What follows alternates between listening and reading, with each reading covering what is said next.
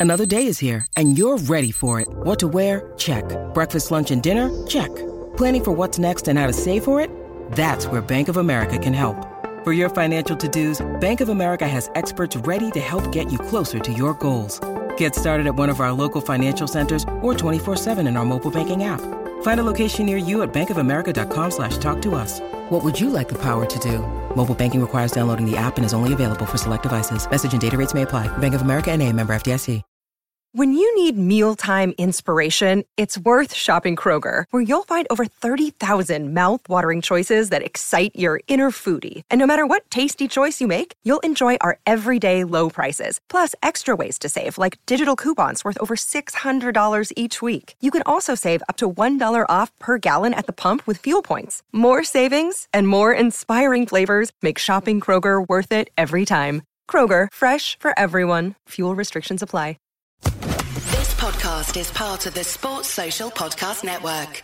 This podcast is part of the Sports Social Podcast Network. This podcast is part of the Sports Social Podcast Network. This podcast is part of the Sports Social Podcast Network. This podcast is part of the Sports Social Podcast Network. At Discount Tire, we know your time is valuable. Get 30% shorter average wait time when you buy and book online. Did you know Discount Tire now sells wiper blades? Check out our current deals at discounttire.com or stop in and talk to an associate today. Discount Tire. Let's get you taken care of. This podcast is part of the Sports Social Podcast Network. Mobile phone companies say they offer home internet. But if their internet comes from a cell phone network, you should know. It's just phone internet, not home internet. Keep your home up to speed with Cox. Cox internet is faster and has more reliable download speeds than 5G home internet. Cox is the real home internet you're looking for. Based on Cox analysis of Ookla speed test intelligence data Q3 2022 and Cox serviceable areas, visit cox.com/internet for details.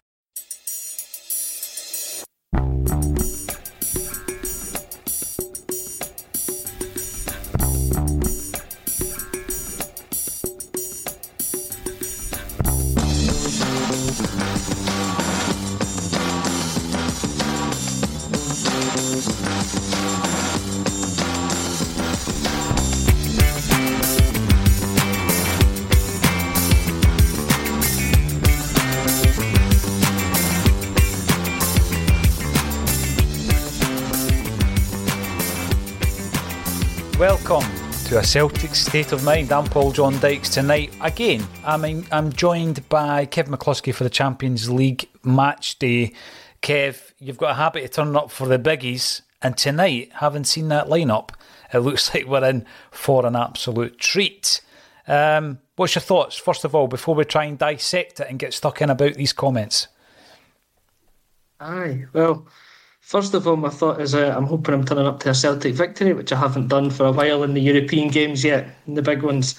Um, and looking at that team, I'm pretty confident that this could be the this could be the night. You know, if you look at that team, it's it's fully attacking players, a lot of threat and promise in that team. Uh, you you know, with Ange, he's not going to want to sit back and try and settle for anything. And that team is is hundred percent set up to go out and attack right for the first whistle. So I'm very very much looking forward to this one. Oh yeah, definitely. For anyone who hasn't seen a lineup, I think most of you have gone by the comments. Um, I think the the key question is how they are going to line up. But here's the starting eleven in any case: Joe Hart in goals with Juranovic, Taylor, Cameron Carter, Vickers, and Jenz at the back, and then it's uh, I guess who I guess. Um, if you're going to go by what Jerry McCulloch was saying pre-match with Simon Donnelly, we're going to start with O'Riley and Hatate in the middle of midfield, with Abada out right, Haksabanovic on the left, and Kyogo and Giakoumakis through the middle. According to Celtic TV, that's going to be the lineup. But I know that there's a lot of different opinions in the comments, which we'll get at. Um, the substitutes are made up of Bain, Siegrist, Mooy, Turnbull, McCarthy, Bernabei. I'm going to say Abligor because apparently that's how you pronounce it. Maeda, Forrest, and Ralston. We keep saying this, it's a strong bench. There's no out and out strikers on there, although Maeda can certainly play through the middle. If it is indeed the 4 4 2 formation almost that uh, Jerry McCulloch alluded to before the game, Kevin. Does that add a wee bit more excitement to it, two up top? Because when I first seen it, I thought to myself, oh, it's great that Giakoumakis and Kyogo are starting, but Kyogo will be wide left, Haksabanovic will be the number 10, Abada will be out right. That's the way I kind of read it. Yeah, similar. I've um, I'm looking at the team just now, and four four two was probably the one permutation I hadn't thought of, mm-hmm. of how you would play it. Sitting thinking it, uh, it's it's a four three three, or he's going four two three one, or you know that there's different ways you can play that. But four four two was probably not the one I was thinking of. But you've got two wide players there. Uh, we're always going to have the width. It's just a, a, really exciting looking team that we've got. We're not going to try and sit back in this at all. Um, I'm, I'm, I'm, really curious to see how he lines up. Mm. And the hmm. fact that he's he's got all those different permutations and ways that he can play it means that, excuse me, we should be able to manage this game pretty well depending on how it's going. We should be flexible enough to flit in and out of formations and give Shakhtar a lot of things to worry about. Same players in the park, but we can rotate them around and give them different problems at different phases of the game. Absolutely. You know, just because Celtic TV have announced that that's the formation, that doesn't mean to say that's how Ange is going to line up. I mean, you know, I'm just going well, by what exactly. was said. Um, Red Scotland, always a pleasure to have you on the show, Red Scotland. Uh, come on, get this wagon fired up. We've got even more to discuss. Now that Kyogo and Giakoumakis start, what an adventurous lineup. It is an adventurous lineup. And it takes us right back uh, to the beginning where we were being told by Dan Orowitz and um, Jared as well from Celtic Down Under that Ange Postecoglou is quite happy to win 5 4. In fact, he would be happier than to win a, a game 5 4 than 1 0. After the Hearts game, that's exactly what he said. He would rather the game was 1 4 3 than 1 0. Are we in for a Partizan Belgrade style evening tonight, a 5 4 perhaps? I'm settled for that right now and I'm in Ange's camp on that one. I, the, the main thing is that Celtic win the game. Uh, and you'd take a 1 0 right now if it was what you were offered. But at the same time, we'd be like, I'd rather take a 5 4 because that's the Celtic way of just going out and attacking and making games interesting and exciting and difficult for ourselves. Uh, I just hope, though, that, you know, if it is that Partizan one, at least this time we would come out on top. Because I do remember that game vividly and being a young boy and just not having a clue and understanding how we'd won the game, but we were out. Mm, you know, I know. So at least tonight, if we win this game five four, we're still in, and we're still in with a chance of the Europa League as well. So I'll, I'll take five four right now. No, I absolutely agree with that. I remember that that game um, vividly. I, I, really do. I watched it um, at Butlins. That's where I watched that game. I wasn't at it. I watched it at Butlins. There's some things you don't admit. Yeah, I'm sorry, man. So it's just cards on the table we're, Get, we're getting all the revelations. it's all the revelations in these shows. Last time it was you don't drink beer, and now it's your, your holiday at Butlins. I know rock and roll, rock and roll on a Celtic stadium. Talking of which, rock and roll. Talking of of which, um, my tickets have been used by a, a bona fide rock and roll star tonight, but I'm not even going to say who it is. Um, if you know where my tickets are, you can go and say hello um, to someone who is an absolute icon of the music world. Uh, Red Scotland, I'm bringing you up twice in a row because this is a good point also. Hacksaw 2. Um, when I see Hacksaw, I just think of Hacksaw Jim Duggan. Now we're talking WWF wrestling from the 1990s. Where do they all play, I wonder? Is it two up top? According to Jerry McCulloch, it is. Or Kyogo in the 10? Or do they all just have a free role? That actually goes back to the point you made. You've got Haksabanovic who can he can wander from the left to the 10. You've got Kyogo who could go centre forward to left. You've got Abada who can go right to left. Uh, sorry, right to centre. Um, and then in the in the midfield, um, I think with regards to that, you've got O'Riley and Hatate. Um, it does beg the question: what what is going to happen with two in the middle, Kevin? Because O'Riley has adapted his play, and I think, and I keep saying it, but he has done very very well since he's played a, a deeper role. Uh, but normally he's flanked with Hatate and Mooy in there. Tonight, there is no Mooy, it's just Hatate. How's the centre of midfield going to look? Aye, that's that's the big one. I think uh, from a defensive point of view is how we're going to manage that. But I'm I'm of the opinion with Matt O'Riley that he he just improved so much as a player with Callum McGregor being out because he's had to. Mm. He's the one player who's really adapted his game. Um, I was cautious about him going back to the kind of more holding, more defensive role in the midfield because I didn't think he had it in him.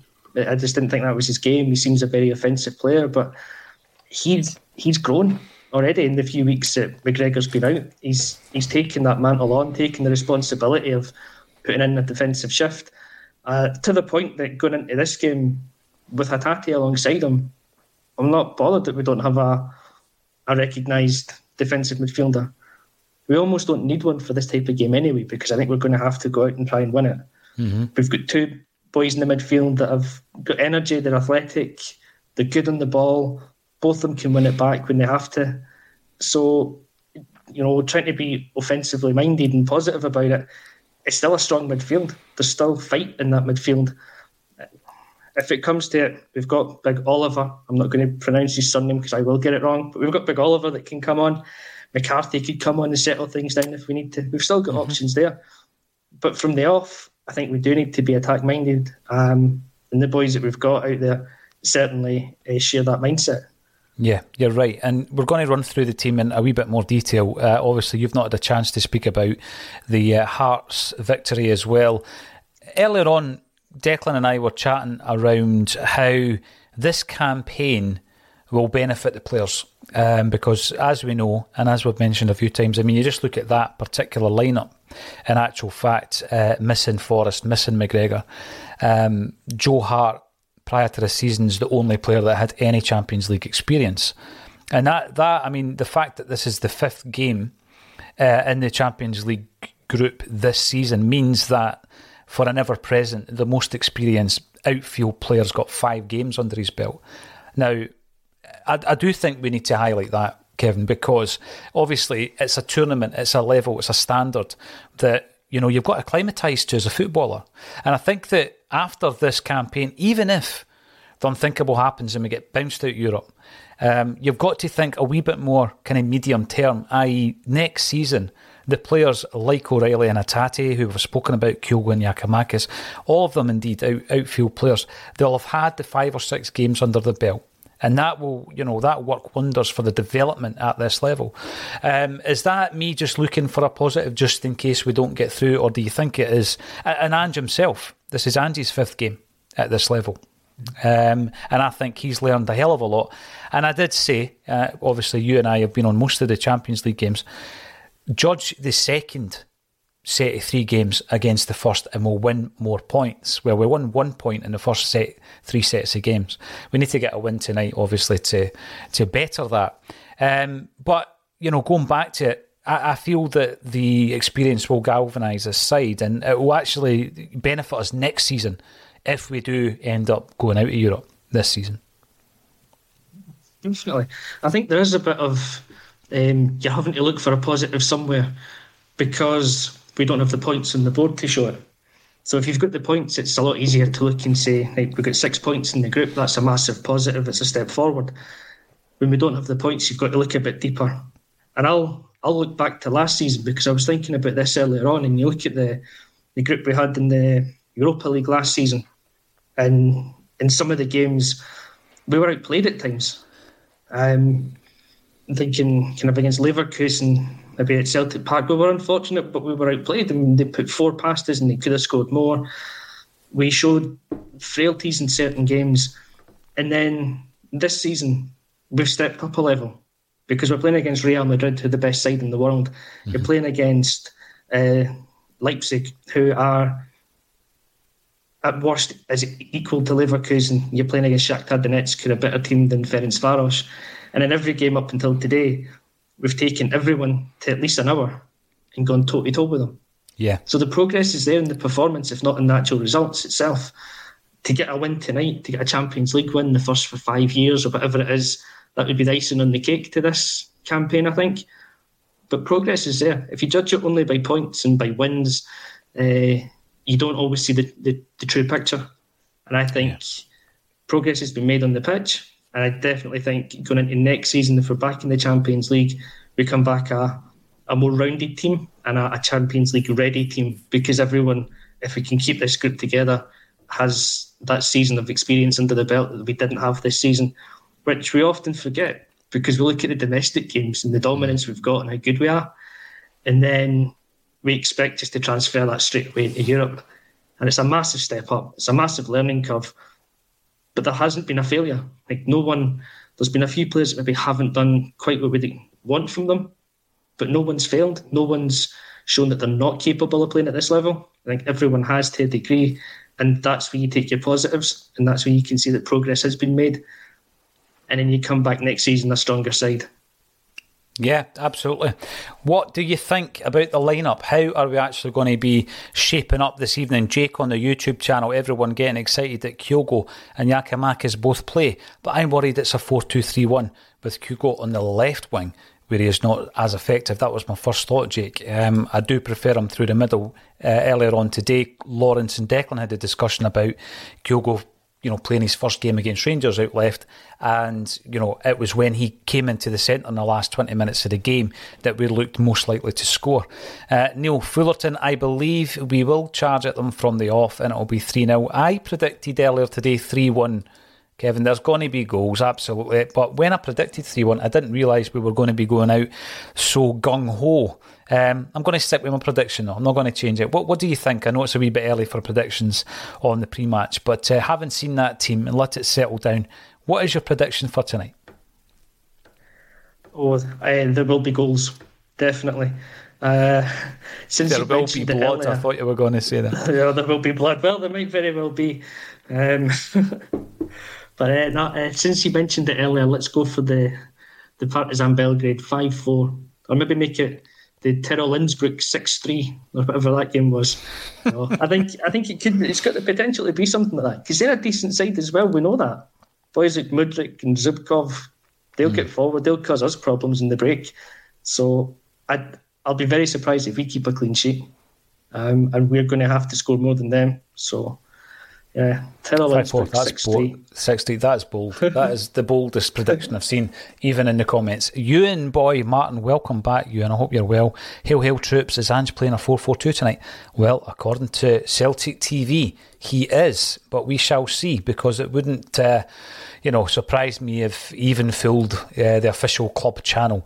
Ed, Ed, will it not be Kyogo on the left and Haxa playing number 10? Look, we're all trying to second guess our Ange Postecoglou.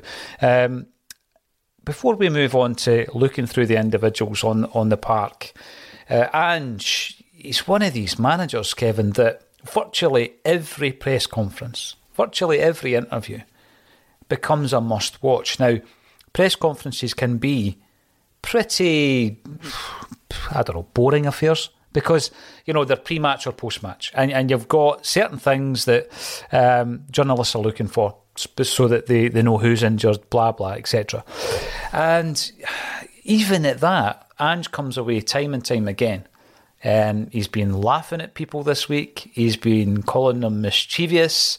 Um, again, Ange is, you know, he's come into this game in Scottish football. Um, and I think that his achievements were underplayed by a lot in the press and in the in the broadcasting media, um, and he's constantly proven them wrong. And and this week, it's almost as if he's got to that point, Kevin, but he's just tired of battering away the same old questions. And I'll tell you what, he, he won't miss you if you ask a question that's already been asked with regards to VAR last week.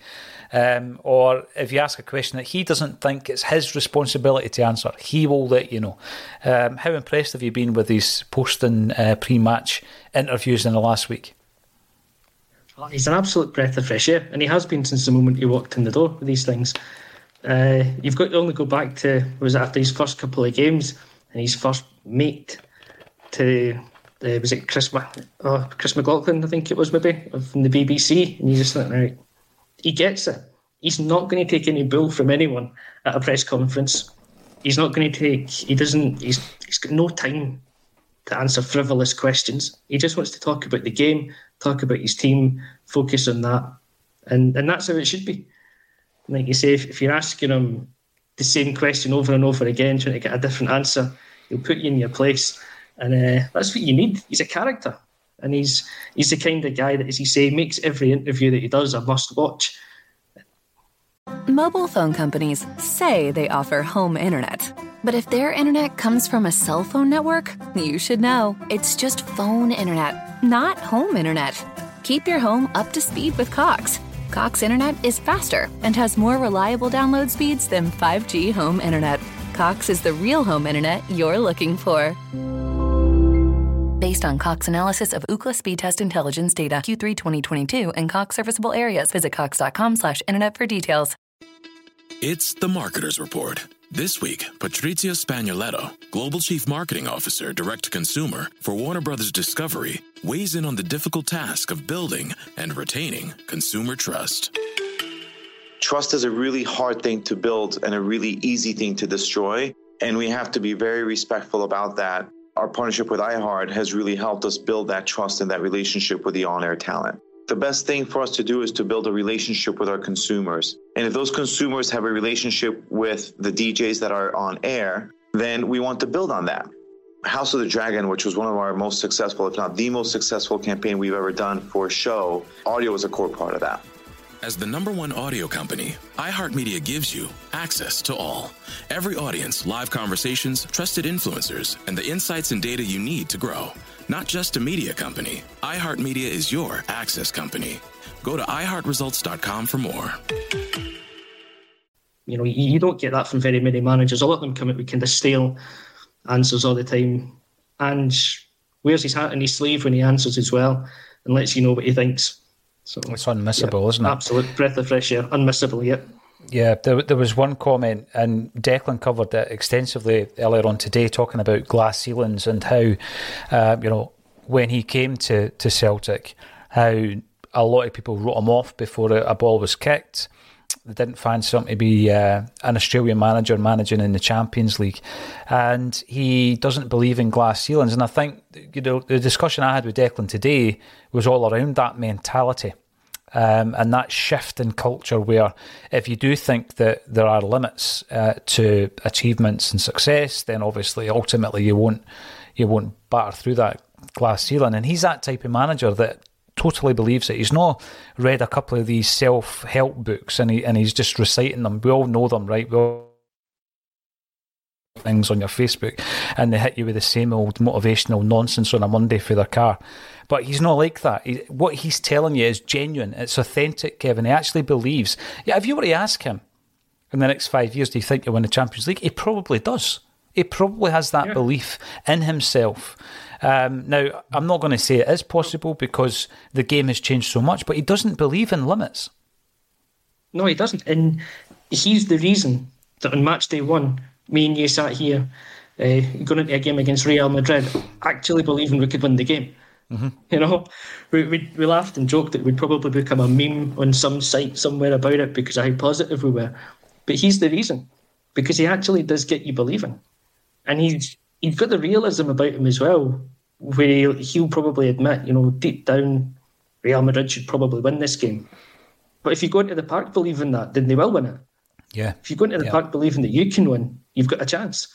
Um, so I mean that's that's kind of one of the reasons why I think I've been so positive coming onto all these the Champions League shows and thinking like if you're going to the game you don't believe we can win, don't go because your energy won't help us to win. If you're a player that doesn't think you can win, don't put on the jersey because you'll not win. You know, uh, but he he genuinely makes you believe that that one percent chance that you've got is actually a viable chance and that you can do it. And there's very few managers that give you that genuine belief. Mm-hmm. You know, you you bluff yourself into believing with another manager, with a Rodgers or a Lennon or Ronnie Deila going into these games. It would be everything would be through green tinted specs that we could win this game. But with Ange, it's a genuine belief that you can do it, and that is that's a priceless thing that he brings to us above everything else. It definitely is. I mean, people think you're you're crazy for making any kind of comparisons between the side that we have at the moment and the management team compared to the greatest side that we've ever had. But there are similarities, let's just say, in relation to Ange coming in, revitalising certain players, because Jock Stein did that, obviously, um, moving players, um, moving positions You know, there, there was that famous quote that Jock Stein halved the number on Bobby Murdoch's shots and doubled his effectiveness. And sometimes it's just knowing where to put a player and where they can be effective. And, you know, I was going to say this earlier on today, I never got the chance, but um, Greg Taylor starts tonight in a competition that many, many people on this show and uh, many Celtic fans said he wasn't good enough for. Two seconds, Paul. I'm going to have to plug in my charger. That's fine. I thought the joys of a live show. I, thought, I thought it was Pirlo. It's fine. In the meantime, I will go into the comment section and I've got Jake on the YouTube. A club as big as Celtic cannot finish on a point in this group. There's only one Scottish team that are Europe's whipping boys, and it's not us. Jake, I think that, yeah, I, I agree with that sentiment. And I think that you won't have to worry because we won't finish on a point. Um, I, I, reckon that a win will be uh, within our grasp the, tonight. And then again, Kevin and I will be sitting prior to a game at the Bernabeu, fully believing because of Ange Postecoglou that we'll be able to go and get something at the Bernabeu. Kevin, are you all plugged in? And, and, and I will have my charger in. well, I was just talking about Taylor. They say, never, never worked with kids, animals, and me. I think is the same. Uh, technology, aye. Um, no, I, I, was talking about Taylor because he's one of the guys I, kept hearing. Oh, he's all right domestically, but he's not a European player, and we need European class players. Um, we spoke about the upgrade, the apparent upgrade from from Ralston to Juranovic. Um, and people were thinking, well, Bernabei is going to be the, the similar upgrade on the left hand side. Taylor's performances have been so good that that's not happened. And he starts again tonight in the Champions League on merit. He's he was a hero, uh, obviously scoring the winning goal at Tynecastle. Um, but we were talking before you, you, you left there for a moment about how Ange has had this impact on certain players. We're now going into this game pretty happy that Greg Taylor's playing left back in the Champions League. You know, last season I'm not sure we would have been. You know, given that set of circumstances, or or the season before no, last. Mean, uh, season before last, certainly not. He was um, he wasn't he wasn't Champions League level a couple of years years ago. He was a decent player. He was a Premiership Scottish Premiership level defender, but he was never the, the player that he is now. I remember last season being on shows and we're talking about the team. And you, you were saying, you know, our best left back is Josip Juranovic, and at a point in the season, he probably was at the That's start right. of the season. Mm-hmm. Um, but Ange has seen something. He's obviously coming with a system that he wants to play, but he hasn't replaced Taylor because he's seen something in him that no one else had seen. And he thinks, actually, this is the boy that will fit this system that I want. He's got that passing ability. He's got the intelligence that he can come in field. He knows how to play the game. Um, and again, you know, I'm saying the thing about the positivity and the, the motivation aspect that Postecoglou brings. That eye for a player, an eye for a talent, is something else that he brings. That you know, he's he has spotted something. Taylor would be a fine left back, and he would do the, the up and down job pretty well for anyone. But now he's been turned into a, a fantastic inverted fullback mm-hmm. who gets forward and scores goals and helps to create chances and adds so much more value to the team. And that's all down to well, it's down to Ange for picking him out, and then down to Taylor for actually having the, the kind of dedication, the hard work commitment to go and see it through and do everything he's been asked to do. So you know he's uh, he's definitely like that, that kind of number one Ange poster boy of work hard and mm. you know you'll get the results. And buy into what it is he's selling. Buy into exactly. Ange, lock, stock. Yeah. Absolutely. Yeah. You look at the two fullbacks. Again, Taylor could, Taylor could have had the abilities, but not bought into it. Yeah. Not believed it. But no, I'm mm-hmm. just a I'm just a regular fullback.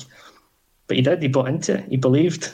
And that's what I'm saying. If you've got that belief, but with a bit of natural ability, under and you can, you know, the sky's the limit. Mm.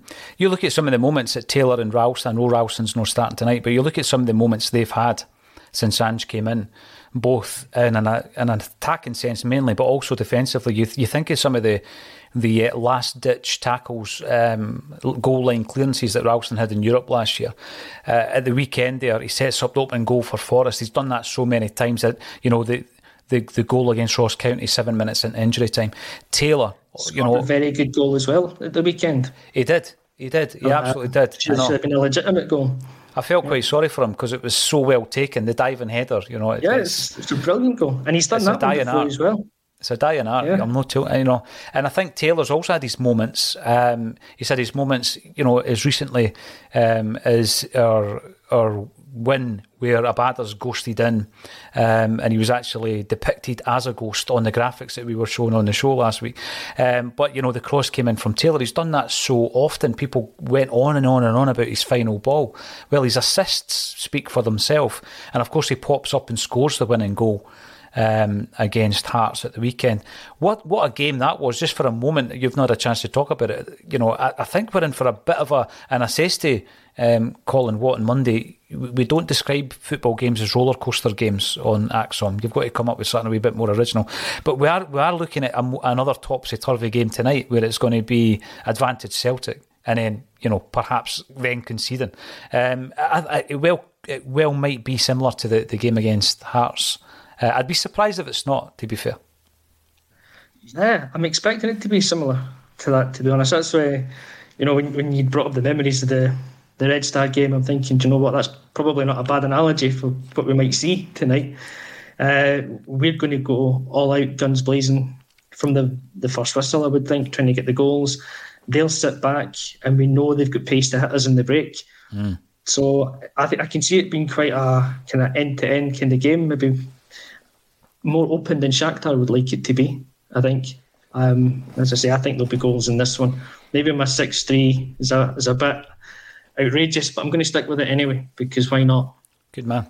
You, you've got to stick with it. Um, Juranovic Mudryk was a was an interesting contest because I mean people go on about the, the star star talents. I was watching earlier on today the, the Neville interview with Paul Scholes and they were talking about the the ridiculous nature of Haaland at Man City etc. But you know, I think in, in a couple of moves, Mudryk could be one of these players that, um, you know, is at a top, top European club. Yet against Juranovic, I think, you know, yeah, he scored the goal. I know, and he burnt him for pace on. Uh, we get all that, but I thought Juranovic recovered pretty well, and having Carter Vickers behind him tonight and playing at home, I think we're going to we're going to have a different a different evening. He's still the danger man, I get that, but I think I really do think that we can contain him particularly with Carter Vickers uh, behind Juranovic. What, what's your take on that? Because I do think I was maybe quite critical of Juranovic in the last European game. I thought he tired pretty badly in the last half hour of the game, 20 minutes of the game.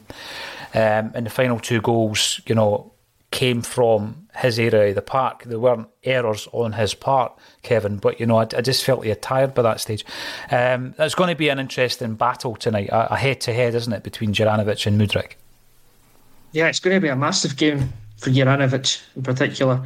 Um, as I was going through like the teams in the group before and saying, "Oh, Madrid best team in the world" and all this, the third-ranked team in the in the group, Shakhtar, has got a player, Mudryk, who's valued at about seventy million or something like that. Mm. You know, is it not something ridiculous that he was being linked with Newcastle in the summer, 50 million, 70 million, something yeah. like that? Yeah, that's that's that's the level that we're up against. It's an insane amount of money, and he is that good a player. He's shown it in the games everyone's seen him play. He's such a, a talent, a raw talent. When he gets the ball at his feet, he can just run it.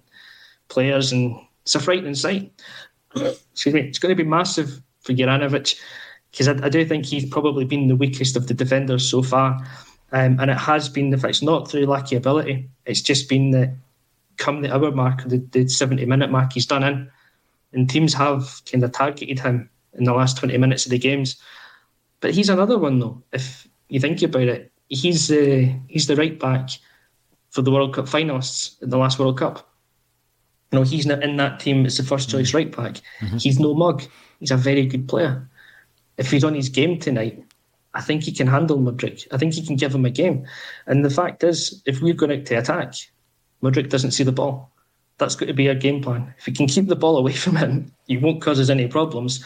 If we can focus on what we want to do, what we can do best, um, we can keep him quiet. And we did largely in the away game. You know, he had the, he scored the goal and he had another couple of good runs, but over the course of 90 minutes, we kept him largely quiet. And I think we're having Carter Vickers in behind now as well, that Cameron influence, a bit kind of stable, level-headed player there as well. That that allows Juranovic to push up a wee bit more, become a bit more offensive because he mm-hmm. knows he's got he's, he's got the best defender in Scotland behind him. So it's going to be an intriguing battle, definitely. Um, but let's just hope it's not one that we actually see all that much because we can keep the ball away from Mudryk and up the other end. Yeah, nullify the threat. And I'm looking forward to Cameron Carter Vickers and Jenz finding Haksabanovic with these crossfield passes that were so effective against Hibs. Um, and we didn't see enough of them actually in the, in the few games we were. Um, when Carter Vickers was missing, I, I, just don't think we've seen enough of that. Missing out the full backs, going straight to the wings. That's what we need to do. The game is about to or has just kicked off. Let's go and get the action, Kevin. And at half time, we'll see if your 6 3 is going to come up. Thanks, everybody, for getting involved. Thank you, Kevin McCluskie, for joining me on a Celtic State of Mind. Right. Cheers, Paul. Thanks very much. Welcome back to a Celtic State of Mind. I'm Paul John Dykes, and I will be joined by Kev McCluskie very soon to discuss the first half where Celtic have taken the lead at Celtic 1, Shakhtar Donetsk nil. The goal coming from Giakoumakis, the man with the uh, incredible goal scoring record. You can look at his uh, record in many different ways, but what it always gives you is goals. Um, I'm interested to bring in um, as many of you as possible, obviously, because um, I'm awaiting Kevin's arrival. Uh, Bawheed Bob wasn't working, actually pretty awful, but 1 0. Funny old game. We spoke, Bawheed, about the attacking selected for tonight's game. It looked as though it could have well been a swashbuckling first half. Uh, we were predicting um, goal scoring uh, feats like the game against Partizan Belgrade 5 4 doesn't look as though that's going to be the case, like you say. But quite frankly, um, when you're a goal up, that doesn't matter. It matters little. Um, Barry McCluskey wants to see Haksabanovic re- release the ball a bit earlier. I'll tell you that there's no doubt about Haksabanovic's um, ability but uh, I, I, I, take Barry's point. There was one moment where uh, Greg Taylor was on the overlap and, and he's waited a wee bit too long. And by the time he's released the ball, um, he's lost it. He's lost possession. But let's talk, Barry. Let's talk about the goal then, because Haksabanovic played a major role in it. I've been going on time and time again about this um, the, the, pass to the wingers from the centre half position. So you've got Jenz and Cam- Cameron Carter Vickers, and they've been using this so effectively, uh, mainly domestically. Whereby they're missing out the fullbacks, the inverted fullbacks are missed out. It gets the uh, opposition defenders right on the back foot, and that's exactly what happened tonight. You look at Jenz getting that ball, playing it through to Haksabanovic, um, and it just cuts right through them. And that's exactly where we got that opening because up until that point, um, did we have a clear cut chance? There was a couple of half chances, I think. Nothing clear cut. I remember writing that down here after 20 minutes. No clear cut chances by Celtic at that stage.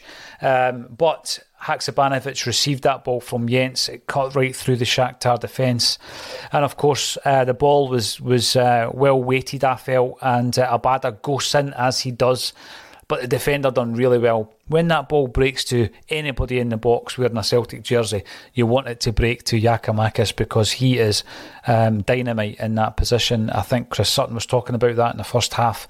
The ball falls to Giakoumakis and it's likely to be um, a goal. And that's exactly what happened. Brilliant finish, superb finish by Giakoumakis. That's his first European goal for Celtic. His record is astonishing. I'm going to throw this one out there. I'm not going to criticise any individuals, but I think in terms of the involvement in the game, Kyogo hasn't really been in the game. Am I missing anything? Let me know what you think. Uh, I wouldn't be making any any change to the personnel or indeed the shape at this stage. I, I see a, a few comments coming in saying you don't think it's working. What would you do? Do you think he's going to do it at half time? Um, Ange is a bit of a creature of habit at times when it comes to making changes. I'm not so sure he'll make them because we're a goal up. Uh, but that's a good point in any case, Barry McCluskey. I really am interested to hear your take on that first half. Well, I wait on Kevin McCluskie coming in to um, assist for the half time analysis. Paddy Lavery, it's good to see you on the YouTube and hopefully I will see you in person in January when you come along to Gracie's to see ACSOM live with Brian McClair. Our passing has been woeful, says Paddy, and that's a bit unusual for an Ange Postecoglou side.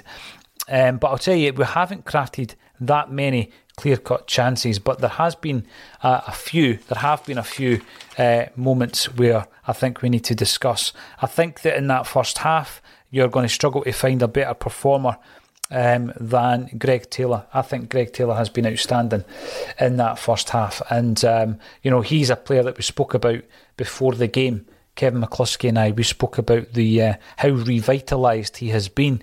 He came into um, Celtic Park under Neil Lennon. I don't know the ins and outs of that, but it didn't look as though Lenny fancied him, did it? He didn't play a great deal of games. Um, and obviously, it was a difficult time Mobile phone companies say they offer home internet. But if their internet comes from a cell phone network, you should know. It's just phone internet, not home internet. Keep your home up to speed with Cox. Cox internet is faster and has more reliable download speeds than 5G home internet. Cox is the real home internet you're looking for. Based on Cox analysis of Ookla speed test intelligence data Q3 2022 and Cox serviceable areas, visit cox.com/internet for details. This week on the Marketers Report, Patrizio Spagnoletto, Global Chief Marketing Officer, Direct to Consumer for Warner Brothers Discovery, weighs in on building trust. Trust is a really hard thing to build and a really easy thing to destroy. And we have to be very respectful about that. Our partnership with iHeart has really helped us build that trust and that relationship with the on air talent. As the number one audio company, iHeartMedia gives you access to all. Every audience, live conversations, trusted influencers, and the data you need to grow. Go to iHeartResults.com for more. You know, in that final season for Neil Lennon, but I'll tell you what he has done. He's proved himself under Ange Postecoglou. He has taken to the inverted fullback role like a duck to water. There were moments where he was winning the ball, uh, breaking up a Shakhtar attack midway through that first half, and when the ball broke on the right uh, on the right wing, it broke to him Greg Taylor had made his way from the centre of the park. He was in a right wing position. He played the ball inside. Um, it didn't result in a shot goal, but Greg Taylor has, for me, been the, the best performer in that first half. I think he's been absolutely excellent. There was one wee mistake, but thankfully behind him he had a defence um, that uh, were able to sweep up for him. So let's bring in Ewan Boy Martin. Ewan does appear on the show uh, from time to time. It's always a pleasure to see him travelling through um, to speak on a Celtic state of mind. So far, so good, says Ewan. Need to keep calm in the second half and try and score again. Another performer I would like to point out has been Matt O'Riley. He's been getting a lot of praise on a Celtic state of mind recently, but uh, when you look at his defensive uh, performance in that first half, it's been absolutely vital because we are playing with a slightly different shape. And I think that um, he has had to be that pivot. He's had to be that uh, ball winner um, to try and release Hatate. Hatate has been in the game, not as much as I would like um, to see, but he has been in the game. Danny comes in on the YouTube. Danny uh, Lightify. Is it just me or can Abada not pass? It just seems too inexperienced. He likes to score goals. Um, but yeah, distribution wise, we spoke before the game, Kevin and I, about how the team is going to benefit from this campaign, and I've no doubt they will, regardless of what the outcome's going to be at the end of the six games. But um, there are certain players who I don't think have, you know, lit the tournament um, a lie, uh, a light rather. Um, and one of the, the players that, that I would suggest um, could be doing with a good performance or a goal is Abada. The other one would be Kyogo. I wanted Giakoumakis to get in the score sheet as well, but he has obliged with that uh, excellent finish this evening. Um, so unfortunately, Kevin won't be able to to uh, join us, but that's fine because you know I'm quite enjoying speaking to you guys. In any case. Um, as Ewan Boy Martin said, everything's going to plan so far. Um, John has a slight concern with the crosses, saying that we need to beat the first man with the crosses. Absolutely, we do, and um, I think that that has been one of the the most frustrating elements of the first half is that we've not really had the opportunity to get the uh, the wingers in on the action. Haksabanovic has seen a wee bit more of the ball than Abada, um, but we need to get them more involved in the game. And as I said before the game, um, I think the, the way to do that is to cut through the midfield, cut through the fullbacks, go straight from centre half to to uh, the wingers. And you know their their favoured pass, the centre halves, is to O'Riley. O'Riley goes in, he picks it up, and he's looking for a bit of movement and some space. But you know, if they miss out the midfield and cut through, you've seen how decisive that can be as well. Aero 250, welcome back to the show. Um, sporting the very natty Celtic away strip, which is um, heading towards being one of the biggest selling Celtic away kits of recent times. Uh, no wonder it's an absolute beautiful specimen. Need a second half, a second rather, Aero says, as this Shakhtar side are dangerous. Let's talk about their danger then. Before the game, uh, we looked at the head to head between Juranovic and uh, Mudryk. How do you think Juranovic has fared? I think he's done particularly well. There was a there was a chance. Um, I've got a note here. Forty one minutes. It would have been a dreadful time. It really would have been a really dreadful time to um, concede a goal. Joe Hart stood up, saved the uh, shot from Mudryk, and Celtic were able to to clear the danger. So it was excellent by Joe Hart, and he's a player who he's a goalkeeper uh, who has come in for uh, a bit of stick over the last wee while. Uh, obviously, we were doing really well against Leipzig um, until we conceded the second goal, where obviously Joe Hart makes that mistake.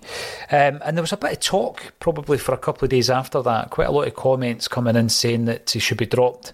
Um, I thought that would have been a dangerous move actually. Always, you know, I would think really, you know, long and hard about dropping a goalie uh, because then uh, you know eventually you're you're looking to reintroduce them into the side and you don't want to hamper their their confidence. Would it do that to Joe Hart with the experience he's got? I think you know anyone's capable of having their confidence knocked. So no, I didn't agree with, the fact that he should have been dropped. I don't think he has been dropped. I think that um, will be given as much game time as possible in the League Cup.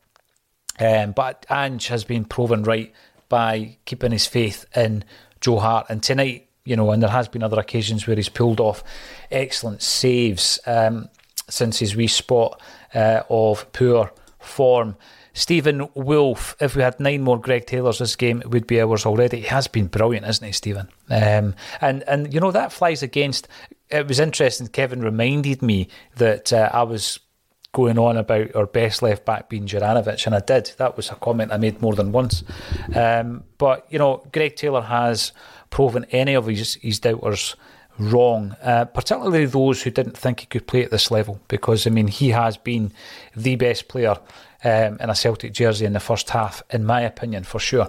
Um, and I, I really am looking forward to getting as many of your comments in as possible. Um, Robert, Robert Ingram, brilliant, much more assured looking so far.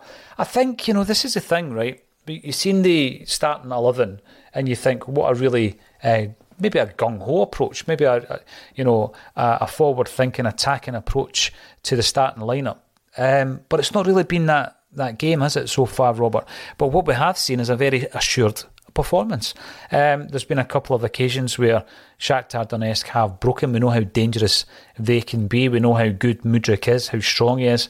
But you know, I don't really think that um, we were under too much pressure. I wasn't happy with the possession. I think Shakhtar Donetsk seemed to take a grip of the game after the first five six minutes, um, and and I wasn't happy with that, particularly at Celtic Park. But did they really have um, our hearts in our mouths other than that one save from Joe Hart? Probably not. But that was a, a timely reminder of what they can do. They can cut through you, can't they? Um, I'm going to bring in Nihilist Jack, who's got a few words to say about Abada. You reckon he's out of his depth in the Champions League? Get Forrest on. Haksabanovic, a great attacker, but his crossing dead ball is miles off. I would be loathed to have that view on Abada at this stage. Um, prior to this season, he was one of the players, one of many of the players, who has never kicked a ball at this level. And I think that, you know, his development, his progression since coming to Celtic as a 19 year old, uh, moving from his homeland, settling in, uh, obviously having his uh, companion with uh, Nir Bitton, who's since departed, and that helped him a great deal. You know, by the end of the season, he was one of our best performers performers across the piece albeit much of those performances were domestically. So yeah, I take that uh, on board, and he's one of the guys that I've mentioned where I don't think he's he's lit up the tournament yet, and I think that he can do better. But I, I wouldn't. I wouldn't say he's out of, his, out of his depth. I think that you know there are players who have adapted quicker than he has to these types of games, um, and you know you just look at the goal he's done everything right. It's been a very, very good block by the defender. If that goal goes in, and the confidence he would get from that, you know, because that's the type of thing that's been happening as well in some of the domestic games where he's ghosted in, he's scored a goal, um, and you know that's been his main contribution in a lot of these games. So I'm not quite ready to write him off. I can see at some point if it continues that he will be replaced by Forrest, and also take your point on Hacks. I think he's a great uh, talent, and I think that he was brilliant in that first uh, that first goal. Uh, but there are occasions where, as Barry McCluskey says, he maybe holds onto the ball too too long, or his final ball isn't quite what it could be. Um, but you know, these are little tweaks. These are players that are adapting. He's still new to the squad. He's new to this to this team under Ange, um, and I think Joe Porter probably um, agrees with my own sentiments on this. They are a decent team. Look at their results. You know, they got a draw against Real Madrid, a team that we were all impressed with at Celtic Park. And they beat uh, Leipzig. They, they, absolutely humbled Leipzig 4 1. Uh, one of the shocks of the tournament sent uh, ripples all all across European football. That one. So yeah, we are up against a really decent side, and we were disappointed when we didn't get the win away from home. And you know what? We're one nothing up at half time. It's looking good. Let's not make the same mistakes we did when we played them over in Poland. Um, that's about half time. I can see that. I can see some of you have uh, tuned into the, the second half. That's almost half time uh, over in terms of the half time bulletin. Please rejoin us at full time if you want to support the channel. We just ask you to give us a thumbs up, like the video. Um, also, I could have been at the game tonight. I gave my tickets away to a rock and roll star. I've not seen him yet, being picked out by the cameraman. Um, but he's at the game tonight. So like the channel, give us a like, give us a subscribe, give us a subscribe on YouTube. And if you want to buy some of our merch, including this brilliant shamrock top from the 1950s and 60s, click on the link underneath the video and you can buy uh, this and other garments from the ACSOM online shop. Thanks everybody for joining me. Join me at full time again uh, for another episode of A Celtic State of Mind. Welcome back to a Celtic State of Mind. I'm Paul John Dykes, and tonight I'm joined by Kevin McCluskie. We are here to talk about a disappointing night in Europe, Kevin. It's got to be said over the piece. Where We were sitting here at half time and we're a goal up. They managed to claw that back, and Celtic are out of Europe. Um, sum it up for us before we start bringing some of the comments in. Sum up tonight for us. Are we just a wee bit short at this at this level? Is this the campaign that got away? How would you sum it up? Oh, I think it's a bit of both of those two things. I think we've we've shown in every game uh, we've been able to compete and we've gone toe to toe with everyone in every game up until like the 55, 60 minute mark. Today we were able to today, and also I think in the, the first game in Poland against Donetsk, we were able to take them for the full 90 minutes.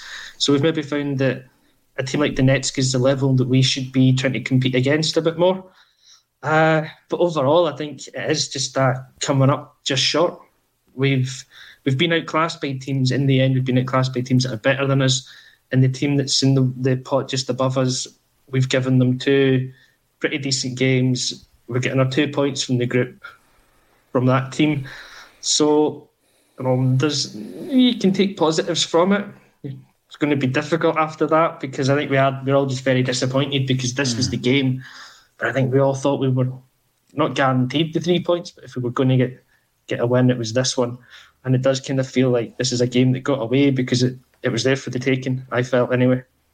Yeah, and I think you know that that has been a, a frustration for a while. It's not so so much that we're all wild in our aspirations and we think we're going to be getting to the latter stages of the Champions League overnight, Kevin. But it's about managing to go toe to toe with teams like Shakhtar Donetsk in this group and coming away with something um, better than a couple of one each draws. These are the games that we should be taking something more from. That that's the frustration. Um, you play against Real Madrid. I don't know what's going to happen in Spain, but you come away from that and you're proud of the team. We were proud that night, weren't we? With the, the fact that we did we did compete for 55 minutes, and you know there were moments in its fine margins, and we've heard all of this. Um, and then there are similar scenarios against Leipzig, but it's the games against Shakhtar Donetsk that you think we could have won. You know, and um, I'm going to bring this up here from Autumn Glow because you point out that we can't complain about bad luck if you look at that open goal they missed. And yeah, it was a horrendous miss. But I think the disappointing one for me, you know, we'll go through some of the, you know, the snapshot by O'Reilly or the post being hit by Giakoumakis. It's the chance Kyogo gets, you know, where um, Giorgos Giakoumakis plays him in. It's a one on one you, you, could you could be kind to him and say he's tried to hit it through his legs, but it looks more to me that he's just hit it straight at the goalie. And it was an easy enough save for the keeper. But that's the moment, Kevin, really, that you've got to be decisive, you've got to score. Mm-hmm. Yeah, it's a really, really tame finish from him. And it's so unlike him because he's normally clinical in that position. So I don't know if he's going through a wee kind of crisis in confidence at the moment because he hasn't scored that, that many goals recently. But that's the chance that a top striker's got to put away. He's just mm-hmm. got to have the composure in front of goal. Then, you know, you give the keeper the eyes and you put him the other way. Big miss. You wonder if it was the other way around, if it's Kyogo that slipped Giakoumakis through. How does that one end up? You know, and that's the thing. But our whole campaign, in a way, has been full of these what if moments, and mm-hmm. uh, that there is only so much I think you can, or so long you can kind of pedal that one before you go. Do you know what? We've given it our best. Our best just hasn't been good enough. But it's a learning curve. It's a whole experience, and we'll come back next season, hopefully, a bigger, better, stronger side because we were stronger this season than we were last season. So you can see that there's there's improvements under and you've just got to hope that you know it continues again in the, the next campaign. We've not been humbled in any of the games. We've not gone out and no. taken a tanking. Um, and by the way, I'm touching mood as I say that because I know we've still got to go to the Bernabeu, right? But well, that's your famous last words right there. You know, uh, it, it, it, would put a downer on it if you had gone out and got absolute pasted, even if it was a four nothing. And we've not had that. We, we haven't had that, and I think that you can, you know, rest assured that Ange will analyse what's gone on tonight um, I'll be interested to hear his post match. Um, I'm going to bring this up because I'm interested to hear everybody's ob- observations. Lawrence reckons that O'Riley and Hatate were wildly inconsistent in the game. I, I don't know if I agree about O'Riley. Again, though, I'm open to uh, hear your thoughts on this one, Kevin. I thought O'Riley was one of our best players. I, I would maintain Taylor over the piece was Celtic's best player tonight. But I thought O'Riley did really, really well. I was still noting defensive attributes where he was able to uh, break down attacks from Shakhtar. Um, Hatate wasn't his best night, and, I, and you know I've taken a note here, probably about twenty minutes before full time, where I just felt Hatate was spent. I thought he was done. Far too many passes were going astray. Um, he wasn't decisive enough at that moment in time. I thought he was tiring badly by that stage. But O'Riley, I tend to disagree. I thought O'Riley played pretty well tonight. Yeah, I think O'Riley had a, for me, a bit of a mixed game, to be honest. I felt uh, maybe the first 10, 15 minutes, he, he wasn't quite himself. He'd made a few kind of slack passes, trying to maybe force the issue a wee bit too much. Wasn't quite his kind of usual accurate self with the passing, but then he grew into the game. Um, and his, his defensive side again was the thing that really impressed me he's back in making tackles, he's putting a foot in to intercept passes and break up the play. I think that gave him the confidence, and his whole attacking game improved from there. Where you'd maybe say was inconsistent was that his final product didn't always come off, but he never had. And that's for me is a big thing about a player like him. He'll make mistakes, but then he'll want the ball again straight away. Yeah. Um, so for me, I, I thought he had, a, he had a pretty decent game. He made mistakes, but he didn't let it bother him and he just got on with it. Hatate, again, I thought he was really good in the first half. I thought he was, well, maybe not excellent, but he was really good. He was covering ground. He was um, helping to kind of build attacks and keep things going. But I do agree that second half he, he slacked off. Mm. He, he just, he, he, I think he tired and his, his level of kind of influence in the game slipped. Um, and it's unfortunate. It's his error that kind of leads to the goal. It's his slack pass that gives the ball away. And the pace that they've got in the counter is frightening. Um, from that moment on, you know, it's you just got to sit back and watch that and go, wow, because it's some finish from the boy Mudryk. But I think for me, it's probably from that moment on, actually, Hatate's influence just kind of fades from the game and he'd, mm. he'd run his course.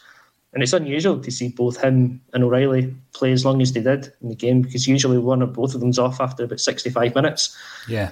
Uh, so I think maybe maybe that's something to do with it. Just, um, just you know, naturally tiring as the game went on, and it is a step up from the normal standard that we're used to. Yeah, but, uh, yeah. I mean, if you if you were to look at the um, the the attacking um, passage of play that Celtic had against Leipzig, which resulted in us losing the ball and them going up the park and scoring.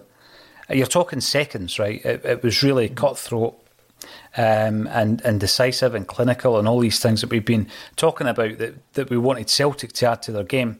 I think that comes with time. I think that comes with experience at this level. Uh, the same thing happened tonight. We lose the ball. Um, it goes to a player like Mudryk, who's a special, special player, who this time next year will not be playing for Shakhtar Donetsk. Um, and you, you, you know, you can only imagine what the transfer fee is going to be for him. And he showed tonight why, because I mean that finish was astonishing. And sometimes, you know, you've got to just say, "Oh, what a goal! That was just brilliant." But you know, you do go back. You ask yourself, why did we lose the ball when we did? How could we prevent that?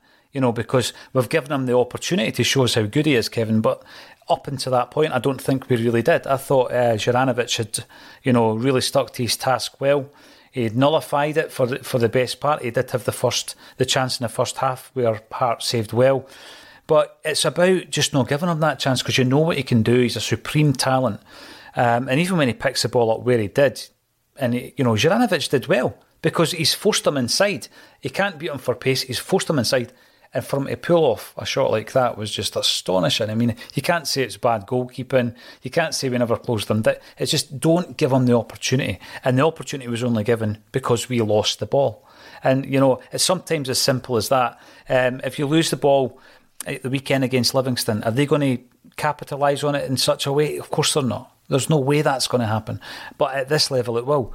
So I'm not, again, I'm going to bring up, I'm deliberately going to bring up this this point from uh, Pigeon M, and it's not to ridicule anybody's comments, but I just think we need a bit of perspective, right?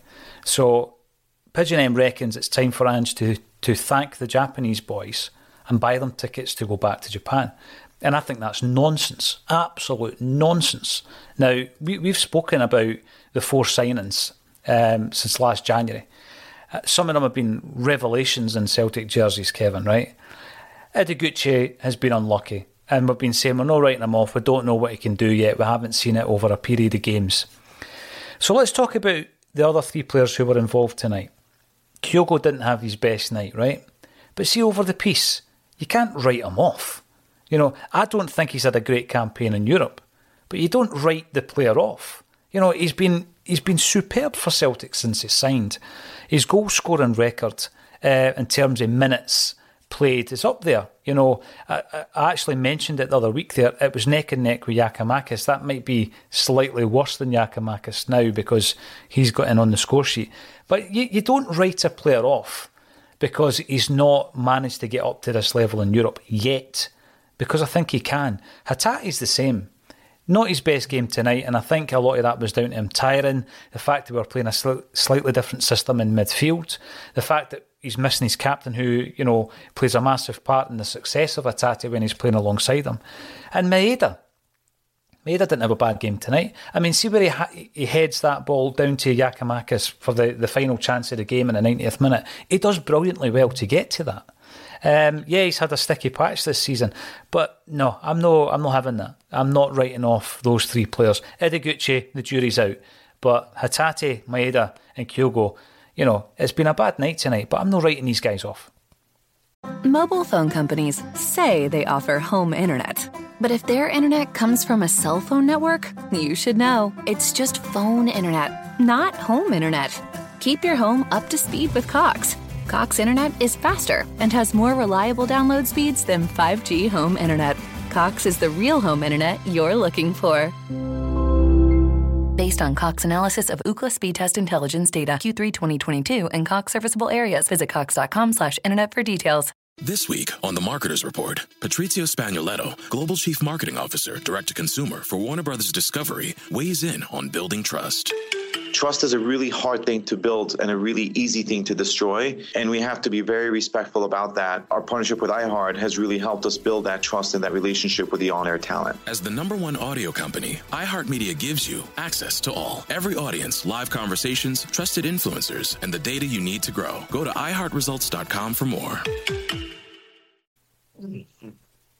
It's, it's a complete knee jerk reaction. I think if anyone's writing them off after tonight, uh, I don't know how you can, to be honest. Ideguchi, we all know, hasn't played, and it's been injuries, it's been lack of fitness, or whatever it was when he came in, and he hasn't had a chance. So you can't judge him because you've got nothing to judge him on so far. But, excuse me, the others, Kyogo's one of the names you want to see in the team sheet every week. He's, he has struggled to step up, I think, to this level, to playing in the Champions League uh, and he's missed a big chance tonight. If he scores that, you don't get that comment, and it's one it's one incident either way that can just kind of sway the opinion. Kyogo's a really top player. And he's I think he's probably a bit low in confidence at the moment because he hasn't been overly informed. But all strikers go through this period. Once he starts scoring again, he'll be flavour of the month again, and he'll be everyone's favourite forward. Um, I think he's good enough to play at this level, but he's another player that's learning to play at this level. Uh, and games like this will hopefully be something that can push him on a wee bit because uh, he'll not want to experience this again. Hatate's been excellent for us to move on to him in the, the Champions League so far. Mm. There's been games where he's been our best player, uh, or certainly our best midfielder. His range of passing is something that we've all wondered at times and looked at when that's Champions League level. You know, he's he's got that about him. But we all know that he's another one, learning at this level, rarely plays a full 90 minutes for us in, in the league. So naturally, he's not going to play a full 90 minutes in the Champions League. He's going to struggle a little bit at the level, but he's getting there. And in the hour that we get out of him, it's usually a top class hour. Just the way things are at the moment, he had to play a little bit more tonight, and he did fade a wee bit. Um, it'll come for him. You, you can't write him off because of tonight. And I'm a big fan of Maeda. So I wouldn't write him off ever. I don't think he's not going to be like that uh, goal scoring centre forward. I don't think. I don't think he's going to hit twenty goals a season for you, but he might make twenty goals a season for you. And uh, if you look at secondary or tertiary assists coming into the season, he'll be really high up there because of his work rate. And he's exactly the type of player that we need at times in the system that Ange plays. And the chance that you mentioned right at the end, I'm thinking that Scott McDonald against Rangers a few years ago when Big Vennegoor of Hesselink, it's the 94th minute winner. It was almost a carbon copy of that. The ball into the back post, the little striker with the header back, and the big man so close to finishing it off. And again, if he if if that goes in from Giakoumakis, does anybody have a poor opinion of Maeda? No, because he's just set up the goal. Yeah. So I think at the moment there's it's uh, it's the emotions have been straight after the game. It is a wee bit knee jerk reactions at times that come in, but I mean, those those three boys are big players for Celtic, and they should be for the next few years to come. Anyone that desperately wants to get rid of them needs their head checked. I think. There's a few comments coming in, and I take into account that it's an emotional um, reaction after a, a, game of football. But let's keep it into perspective. You know, it, it was a one-one draw in the Champions League groups. It's not as if we've been humbled. I mean, there's been some embarrassing results previously. This isn't one of them. Um, Paddy Lavery comes in to say, I called out our sloppy passing in the first half, but that second half was worse and was directly to blame for us losing the goal. Yeah, the, the passing was unusually sloppy. Um, I absolutely take that, and I think that that's the reason we, we um, are coming away with a draw. But Jake, how many European games without a win need to go by before the, we worry that Ange's open tactics will never work in Europe? Ange's been unsuccessful in two campaigns now. Well, I think it depends on how you look at it, right?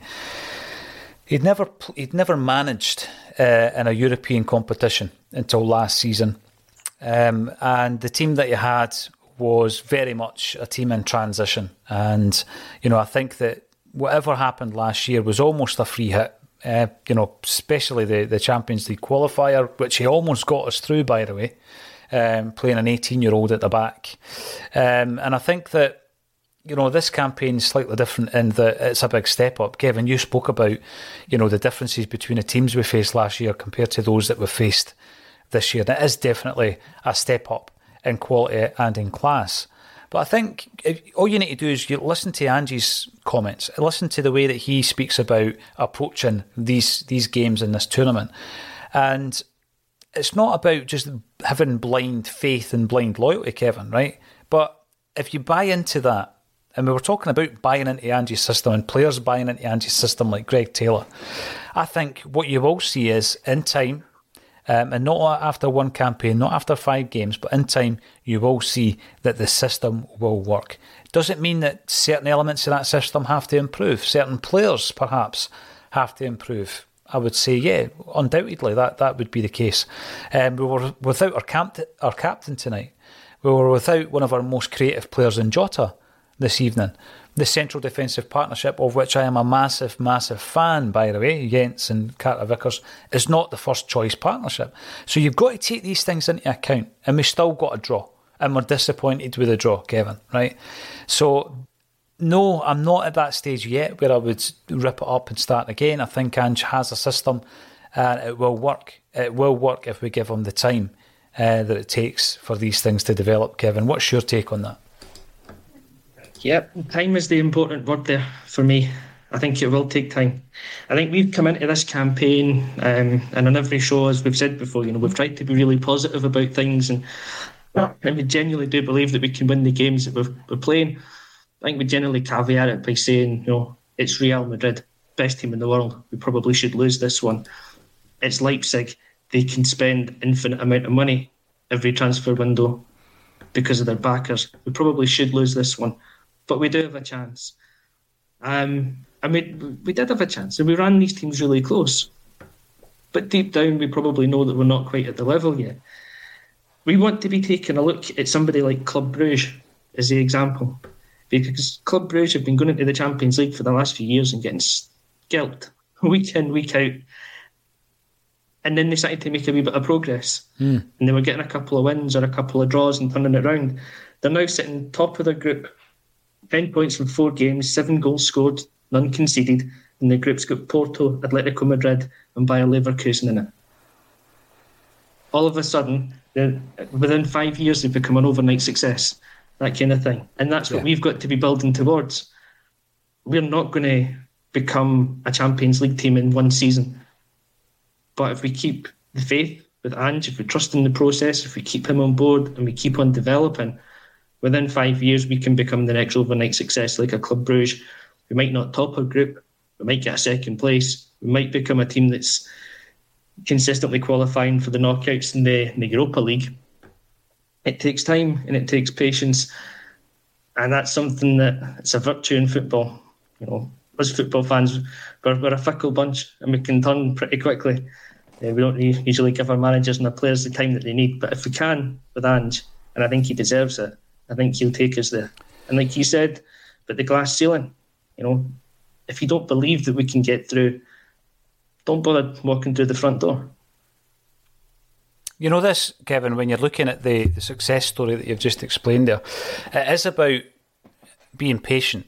Um, and when we're talking about Kyogo and people are writing Kyogo off, I think back to the League Cup final, right? Let's take a wee a wee walk back in time to the League Cup final, leading up to that trophy. After the season that we had had previously, right?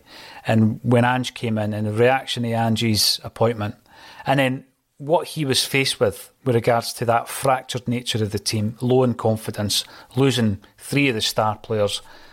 And on the eve of that cup final, it meant so much to us. We had become intoxicated with success, winning four trebles in a row, right? But that League Cup, that season, last season, meant so much to us. We, you know, we were almost desperate to win it, right?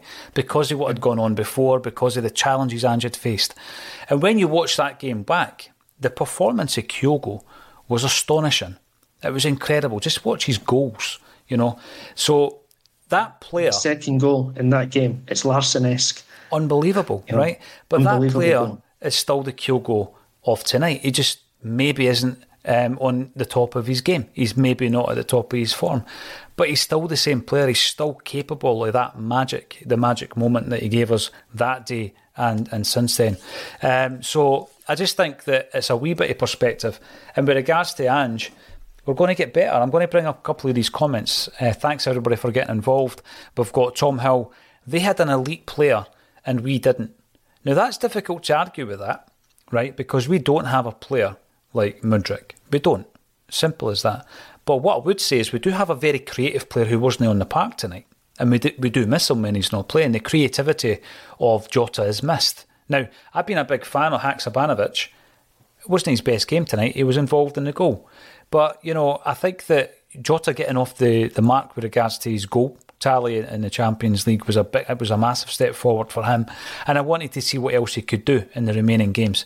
We didn't have him, and I'm not saying he's an elite player, but he is one of our players that you would look at to change a game, Kevin. He's one of the guys, maybe in the last 15, 20, where you're thinking, right, we need a game changing moment. We need Jota to step up here, especially if you're looking around and maybe Kyogo's not having his, his best game. Who else can you look at? Well, Jota would be one of the guys. We don't have an elite player like that. Very, very uh, few and far between are players like that.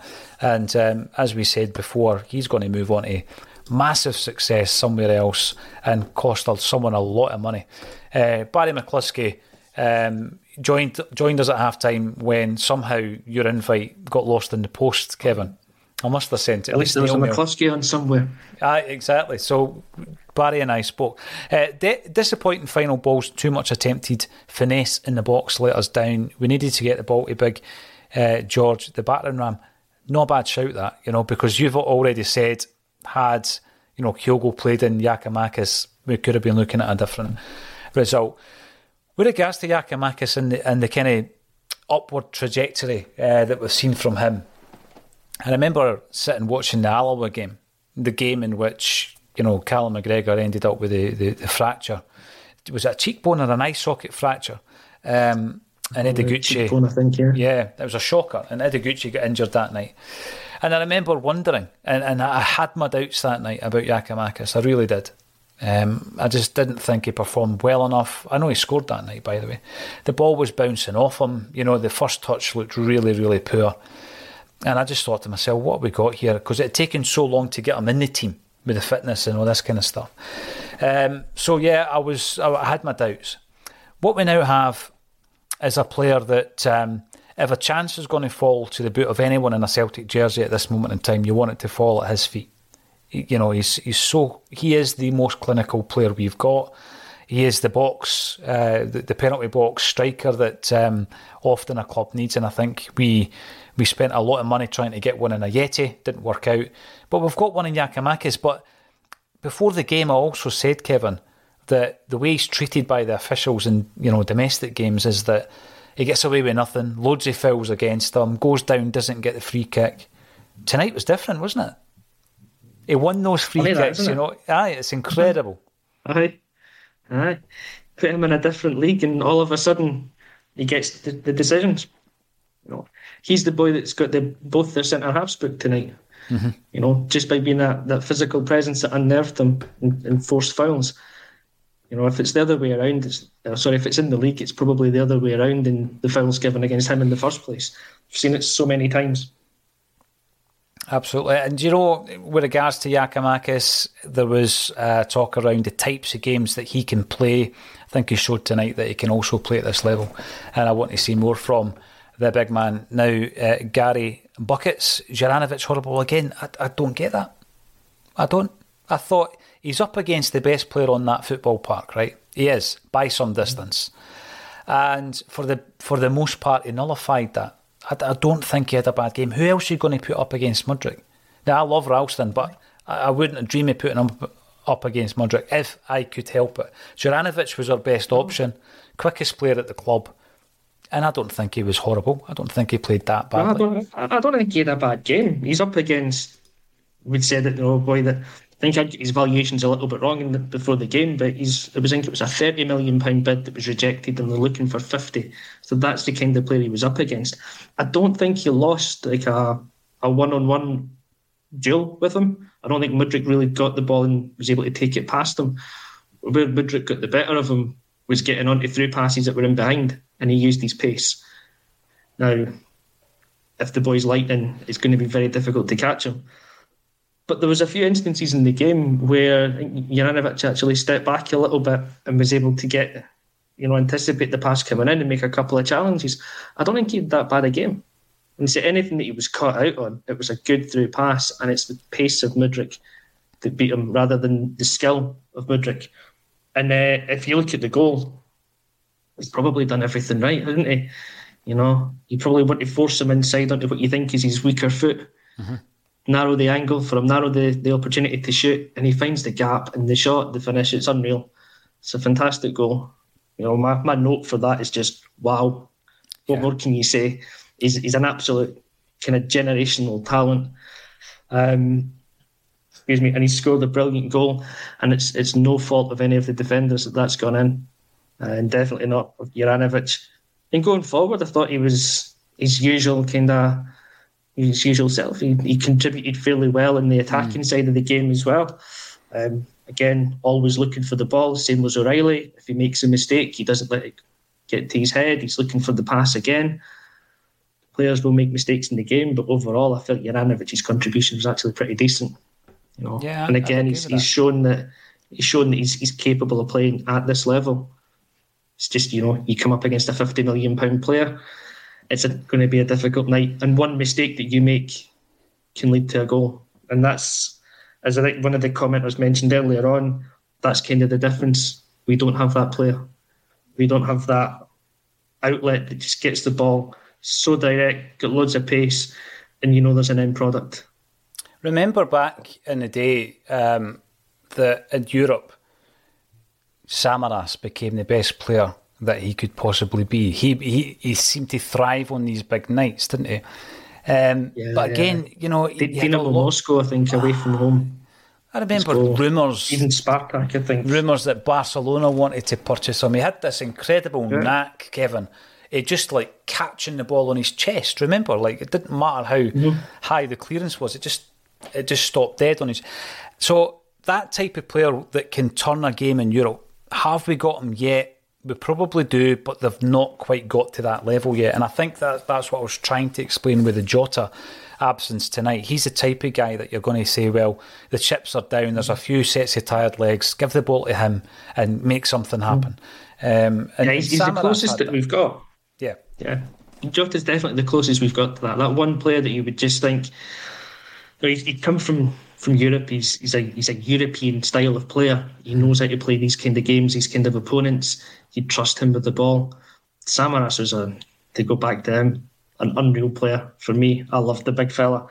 You know, the most frustrating player you'll ever find in the Scottish League, but you just knew he had talent. And then when it came to the game in Europe, you had to play him. You just had to because he would hold the ball up, he'd link the play, he'd bring others in, and uh, generally decent decent goal scoring return. I think in the big games in Europe as well. Mm-hmm. So, I think Sam. Samaras must, must, have frustrated the manager, you know, because uh, I know it was Strachan at bottom, but you know sometimes you just didn't fancy it, uh, you know. And I think Neil Lennon actually said that, you know, midweek game against Ross County, no, I don't fancy that, but in Europe in the in the big big games he turned up. And I remember being in Greece and as you do Kevin obviously when you're in the back of a taxi you ask the driver about Samaras.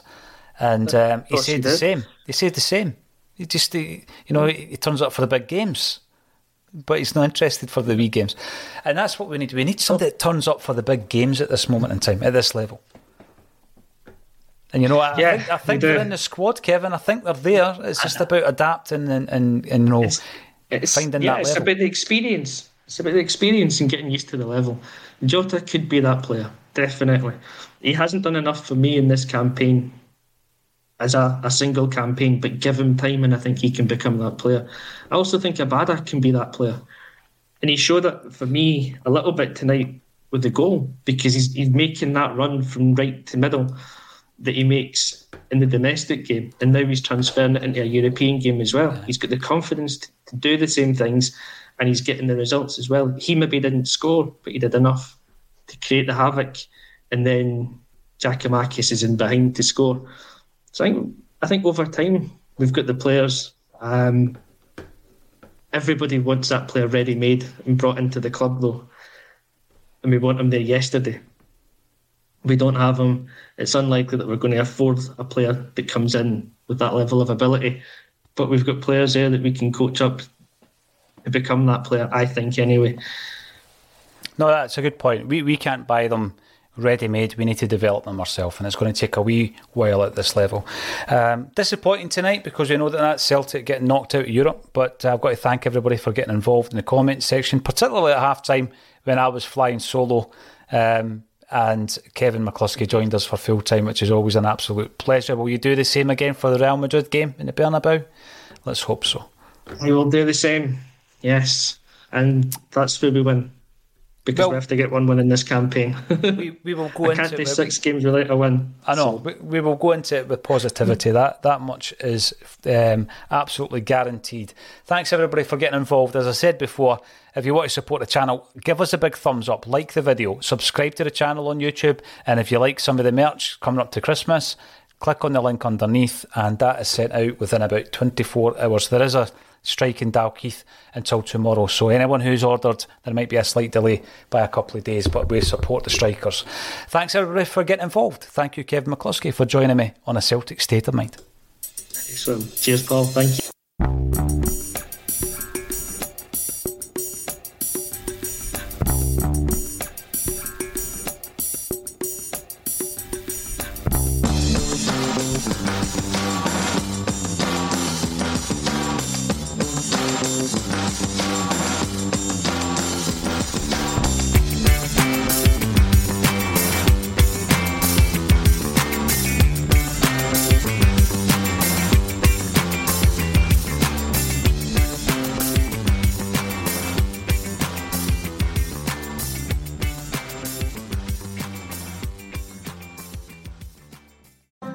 Phone companies say they offer home internet. But if their internet comes from a cell phone network, you should know. It's just phone internet, not home internet.